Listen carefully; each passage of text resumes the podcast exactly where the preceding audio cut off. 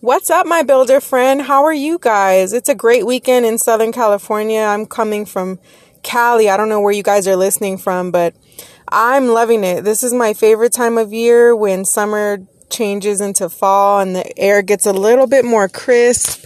I just love that. That's my favorite type time of the year. And, you know, between the pandemic and the summer heat, we um, in Southern California have been experiencing so many wildfires, like an outrageous number of them. So it just kind of added to the heat, and it's just been crazy. So I'm enjoying this little glimpse of fall we're having. But yeah, I just wanted to jump on. Welcome back to the Built to Build Studio podcast. And um, I want to talk to you guys today about being an event coordinator as a marketer. So you may or may not have a background in event planning or event coordination. But I wanted to tell you that as a marketer, you are a type of event coordinator. And what I mean by this is you may or may not ever put together like a digital or virtual event, but every campaign you ever push is a type of event. And what I mean by that is you or until you hire a team, right? It's you. You're the event coordinator. You're the campaign creator and the event coordinator for your unique business.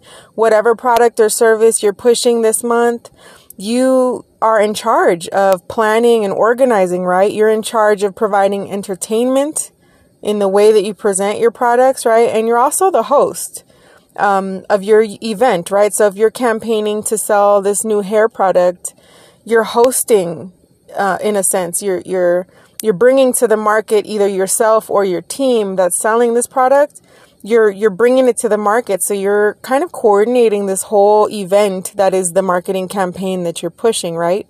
So i just wanted to go over some tips that might help you. I actually do have a lot of experience with event planning. I've planned events for years and years maybe over a decade now for um, you know like community events church events big events, small events. I've worked with um, headliners in music festivals. I've worked with guest speakers, all that kind of stuff. So I am bringing kind of that to the table, but I want to talk to you more so about like online marketing and, and how you're kind of event coordinating, right? So, number one, I want you to focus whenever you have um, a marketing idea, you know, how you're going to push your product or service. I want you to focus on planning and organizing it to the best of your ability. That's number one. If you don't have a plan, then your marketing is going to look a little sketchy, a little off. It's not going to have a theme or a through line, and it's going to make you look disorganized and unprofessional. And I don't want that for you. So, it doesn't have to be all, you know, mega planned. But you do want to sit down for a second and really think, really process from the consumer's point of view how they're going to receive this information from you, right? Like, if you didn't know anything about this uh, hair product that you're pushing, right? If you didn't know anything about it, how would you receive it well, right? Like, what would get you excited about purchasing it? And so I want you to sit down and think and plan for your target market and how they're going to receive your campaign. So that's part one of being a, a virtual event coordinator, if you will. Part two is the entertainment part, right? I don't care what kind of event, whether it's a, um, uh, you know, a, a business educational type seminar event or something a little louder like an, a, like a convention or a rally right? They all have their own forms of entertainment. You know it might be a comedian or a headliner band or artist right? Or a dancer or a spoken word artist or you know a flamethrower. I don't know.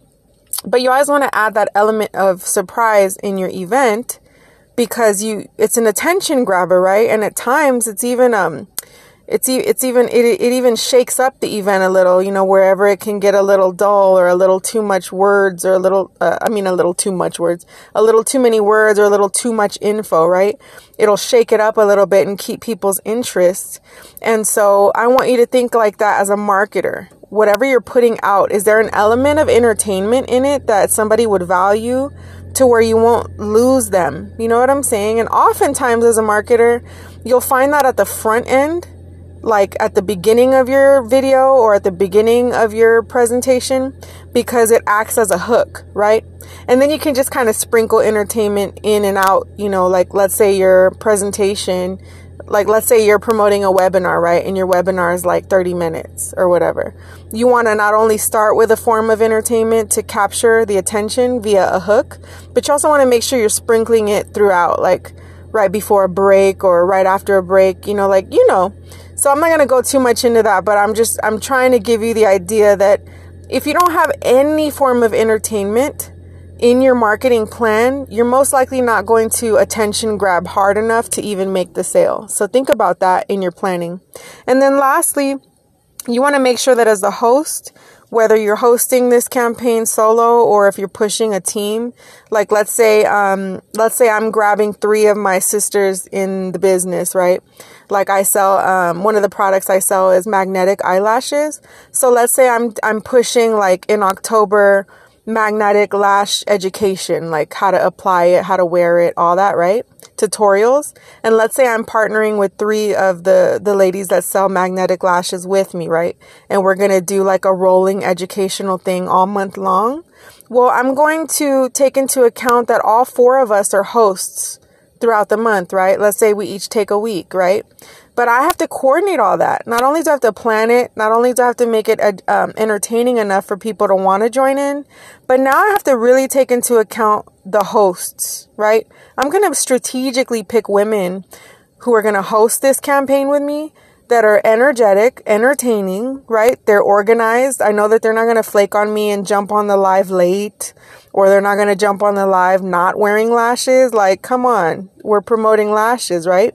You guys catch my drift. So as an event coordinator slash marketer, it's our job to oversee all these little details because you would think some of these are very unimportant, but really they make or break a sale if you're not paying attention to these things. And so I hope this wasn't too much, but um, I think that we could all benefit from stepping up our game in these three areas. So think of yourself, marketer. Think of yourself as an event coordinator, and your marketing will sparkle and shine even better than it did before. All right, go build it big. I'm rooting for you, and I'll see you in the next episode. Bye.